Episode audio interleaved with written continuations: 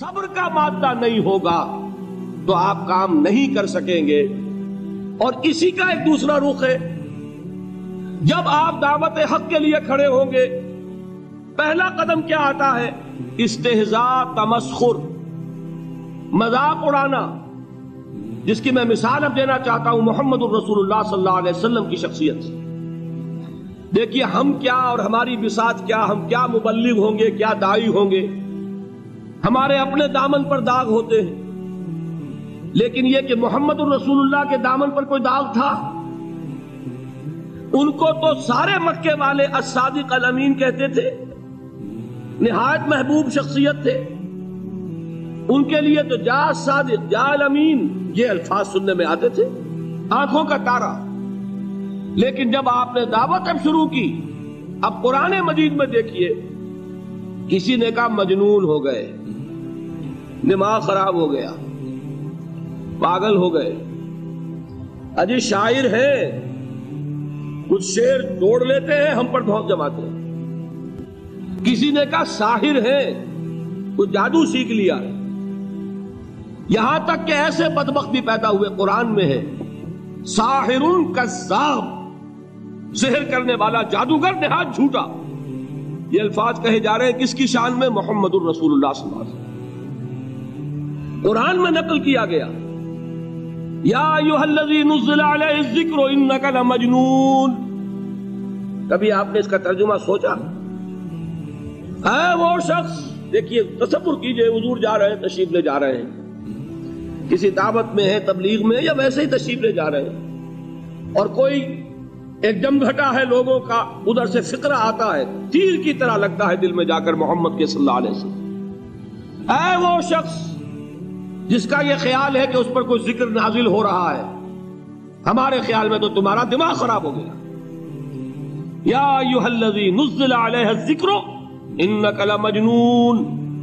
کہا کہ نہیں کہا؟ اور یہ نہ سمجھیے کہ حضور صلی اللہ علیہ وسلم کے قلب مبارک کو تکلیف نہیں ہوتی تھی۔ میں قرآن سے ثابت کروں گا، میں کہیں کوئی کہانیاں بیان نہیں کرنا چاہتا۔ قرآن نے کہا ہے، وَلَقَدْ نَعْلَمُ أَنَّكَ يَزِيقُ صَدْرُكَ بِمَا يَقُولُونَ۔ اے نبی، ہمیں خوب معلوم ہے صلی اللہ علیہ وسلم کہ جو کچھ یہ لوگ کہہ رہے ہیں، اس سے آپ کا سینہ پھنچتا ہے۔ یہ جو گھٹن ہوتی ہے، صدمہ ہوتا ہے۔ انکا یزیق و صدروں کا بما یقولون، ہمیں خوب معلوم ہے کہ جو کچھ یہ باتیں آپ کو سننی پڑ رہی ہیں، یہ کڑوے کڑوی کسیلی باتیں۔ یہ جو فکرے چست ہو رہے ہیں استحضاء ہو رہا ہے تبسکر ہو رہا ہے۔ سورہ ہجر میں ہے، ایک جگہ کھڑے ہوئے لوگ قرآن کا مذاق اڑا رہے ہیں۔ بھائی، فلاں آیت تم لے جانا، فلاں آیت میری ہوگی۔ اس کے ٹکڑے کر رہے ہیں۔ اس کے ٹکڑے حصے بکرے کر کے قیمہ بنا کر ان آیات کا تمسخر اڑا رہے ہیں۔ ایک جگہ قرآن مجیدی میں مذکور ہے کہ فرشتوں کا مذاق اڑ رہا ہے۔ بھائی یہ دیکھو محمد نے کہا ہے صلی اللہ علیہ وسلم کہ جہنم پر تو کل انیس فرشتے ہیں۔ علیہ تسعت عشر، قرآن میں آیت نازل ہوئی۔ ایک پہلوان کہتا بھائی دس کو تو میں سنبھال لوں گا، باقی نو کا تم انتظار کر لو۔ یہ باتیں آ رہی ہیں حضور کے کانوں میں۔ کلام الہی کے ساتھ کیا سلوک ہو رہا ہے؟ مجھ پر کیا فکرے چست کیے جا رہے ہیں؟ مجھ پر جس طریقے سے استحضاء اور تمسکر کا رویہ اختیار کیا گیا ہے؟ دل بھج رہا ہے، دل میں صدمہ ہے۔ دیکھیے، سورہ نون ہے۔ اور میرے نزدیک یہ دوسری وہی ہے جو حضور پر نازل ہوئی ہے۔ اس کی ابتدائی آیات۔ نون والقلم وما یسترون يسطرون ما انت بنعمت ربك بمجنون وان لك لاجرا غير ممنون. وانك لعلى خلق عظيم. فستبصر ويبصرون بايكم المفتون. ان ربك هو يعلم بمن ضل عن سبيله وهو اعلم بالمهتدين. نون. قسم ہے. قلم کی اور جو کچھ یہ لکھتے ہیں. اے نبی، آپ اپنے رب کی نعمت سے مجنون نہیں ہیں. یہ کیوں کہا جا رہا ہے؟ حضور کو جو صدمہ پہنچا ہے، وہی نازل ہوئی ہے دل جوئی کے لیے، تسلی کے لیے۔ آپ کیوں برا منا رہے ہیں؟ اے نبی، آپ کیوں صدمہ اور رنج اور اندوہ محسوس کر رہے ہیں؟ ان بدبختوں کے کہنے سے کوئی آپ مجنون ہو جائیں گے؟ مانتا بے نعمت رب کا بھی مجنون۔ وَإِنَّ لَكَ لَعَجْرًا غَيْرَ مَمْنُون۔ آپ کو جو یہ صبر کرنا پڑ رہا ہے، آپ کو جو یہ جھیلنا پڑ رہا ہے اس کی وجہ سے آپ کو وہ اجر ملے گا جس کا سلسلہ کبھی منقطع نہیں ہوگا۔ وَإِنَّكَ لَعَلَىٰ خُلُقٍ عَظِيمٍ۔ اور اے نبی، آپ تو خلق عظیم کے حامل ہیں۔ آپ کا اخلاق، آپ کا کردار، آپ کی سیرت، آپ کی شخصیت میں طہارت، نفاست، پاکیزگی۔ آج تک دنیا نے کوئی پاگل، کوئی مجنون ایسا بھی دیکھا۔ یہ ساری باتیں اللہ تعالی حضور کی دلجوئی کے لیے فرما رہے اس سے آپ اندازہ کیجیے کہ کتنا صدمہ ہوتا ہوگا۔ یہی ہے، اس ساری چیز کو جمع کیجیے۔ تو یہ چیز کیا ہے؟ وَاصْبِرْ عَلَى مَا يَقُولُونَ وَحْجُرْهُمْ حَجْرًا جَمِيلًا۔ صبر کرو اے نبی، صبر کرو اے محمد صلی اللہ علیہ وسلم۔ جھیلو اور برداشت کرو۔ اس پر جو یہ کہہ رہے ہیں۔ اچھی طرح نوٹ کیجیے یہ بات، ذرا سیرت ہی کا سمجھ لیجیے، آج ایک بیان ہو جائے گا۔ یوں سمجھئے جب حضور نے یہ کہا کہ مجھ پر وہی نازل ہوئی، فرشتے سے ملاقات ہوئی، تو اب وہ چہمے گوئیاں شروع ہو گئی معلوم ہوتا دماغ خراب ہو گیا۔ دیکھیے، ہم نہیں کہتے تھے یہ جا کے غار ہرا میں بیٹھتے ہیں کئی کے دن رہتے ہیں، بھوکے رہتے ہیں، وہ خشکی چڑھ گئی نا آخر۔ یہ جس طرح کی باتیں دنیا میں آج ہوتی ہیں، اسی طریقہ کی باتیں ہوتی ہیں۔ اتبا ابن ربیہ ایک مرتبہ آتا ہے کیونکہ قریش کے بڑے لوگوں میں سے تھا۔ تو قریب آ کر بڑی اپنائیت کے ساتھ، بڑی شفقت کے ساتھ، بڑے بزرگانہ انداز میں کہتا ہے، بھتیجے، حضور سے۔ بھتیجے، اگر واقعی کسی بدروح کا سایہ ہو گیا ہے تم پر، وہ آسیب آ گیا ہے تو مجھے بتا دو۔ میرے بہت سے عاملوں سے تعلقات ہیں۔ میں کسی کو بلا کر یہ تمہاری بدروح دور کر دوں گا۔ اب آپ سوچئے کیا بیتی ہوگی حضور کے دل پر۔ یہ وہ کیفیات ہیں اور یہ نوٹ کر لیجیے، چار برس تک یہی شکل رہی ہے۔ مخالفت اسی نو سے ہوئی ہے، جس کو کہتے ہیں فزیکل پرسیکیوشن جسمانی تشدد۔ وہ پہلے چار سال نہیں ہوا۔ اس کی وجہ کیا ہے؟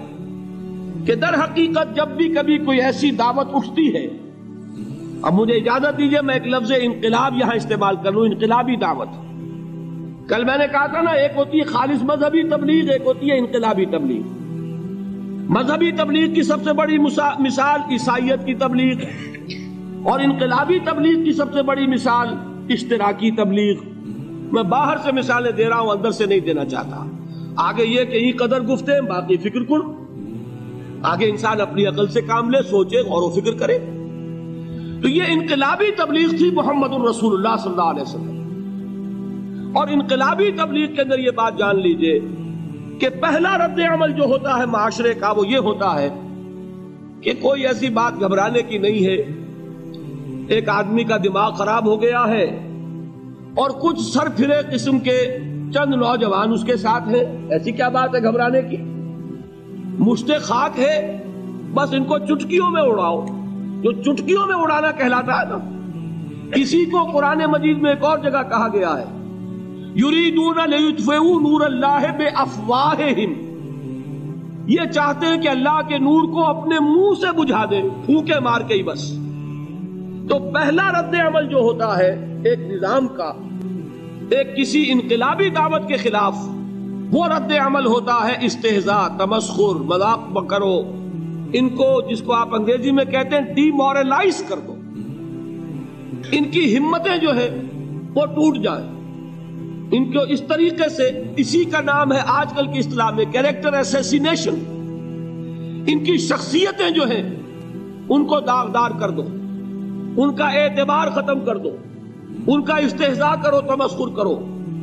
اور یہ میں آپ سے عرض کر رہا ہوں، اس وقت ایک گونا فخر کے ساتھ اور اللہ تعالیٰ کا شکر ادا کرتے ہوئے کہ میں نے جو کام بھی کیا ہے اس وقت پاکستان میں، آپ نے اخبارات میں دیکھا ہوگا، بڑا دقیانوسی مولوی ہے۔ بیگمات کا رد عمل جو ہوا وہ آپ کے علم میں ہوگا۔ بڑے جو یہ جدید ہمارے روشن خیال قسم کے جو صحافی ہیں، اگر کہیں آپ نے پڑھا ہو جس طرح استحضاء ہوا ہے، جس طرح مذاق اڑایا گیا ہے، جو الفاظ استعمال کیے گئے ہیں، وہ میرے نزدیک بہت بڑی سند ہے جو اللہ کے ہاں جا کر پیش کروں گا۔ کہ اللہ تیرے دین کے لیے، میں نے اپنے گھر سے کوئی بات نہیں کہی، میں نے جو بات کہی، وہ جو شریعت محمدی کی بات ہے وہ کہی۔ اگر اپنی طرف سے کہی ہو کوئی اضافہ کیا ہو، تو اللہ تعالیٰ کی پھٹکار ہو مجھ پر اور لانت ہو مجھ پر۔ لیکن اگر میں نے وہی کچھ کہا جو شریعت محمدی کا تقاضا ہے اور قرآن اور سنت کی بات ہے، تو پھر اگر مجھے کسی نے پاگل کہا اور کسی نے دقیانوسی کہا اور کسی نے اور فکرہ چست کیا، تو میں اس کے لیے، میں تو سمجھتا ہوں میرے لیے وہ سند ہے جو اللہ تعالیٰ کے ہاں میں جا کر پیش کروں۔ اور یہ جان لیجیے کہ وہی بات ہوتی ہے ہمیشہ ہسٹری ریپیٹس وہ بات کریں گے جو حضور نے کی تھی، وہی رد عمل سامنے آئے گا جو اس وقت آیا تھا۔ اس لیے کہ یہ تو جو انسانی مزاج ہے، وہ نہیں بدلا، معاشرے کا انداز نہیں بدلا۔ وہ جو کام ہوگا، اس کا رد عمل ابتدائی وہی ہوگا۔ اور اس میں در حقیقت امتحان ہوتا ہے صبر کا۔ کیا دل شکستہ ہو کر بیٹھ رہے گا انسان؟ ہمت جواب دے جائے گی، کمر ٹوٹ جائے گی قوت ارادی اور عظیمت جو ہے مزمحل ہو جائے گی۔ پھوکوں سے چراغ بجھ جائے گا۔ یہ جو میں نے آیت آپ کو سنائی تھی، اس کا بڑی خوبصورت کی ساتھ ترجمہ کیا ہے، مولانا ظفر علی خان نے۔ کہ نور خدا ہے کفر کی حرکت پہ خندہ زن پھوکوں سے یہ چراغ بجھایا نہ جائے گا۔ یریدون لیطفئوا نور اللہ بافواہہم۔ واللہ متم نورہ ولو کرہ الکافرون۔ یہ چاہتے ہیں کہ اپنے منہ کی پھوکوں سے اللہ کے نور کو بجھا دیں۔ حالانکہ اللہ تعالیٰ تو اپنے نور کا اتمام فرما کر رہے گا۔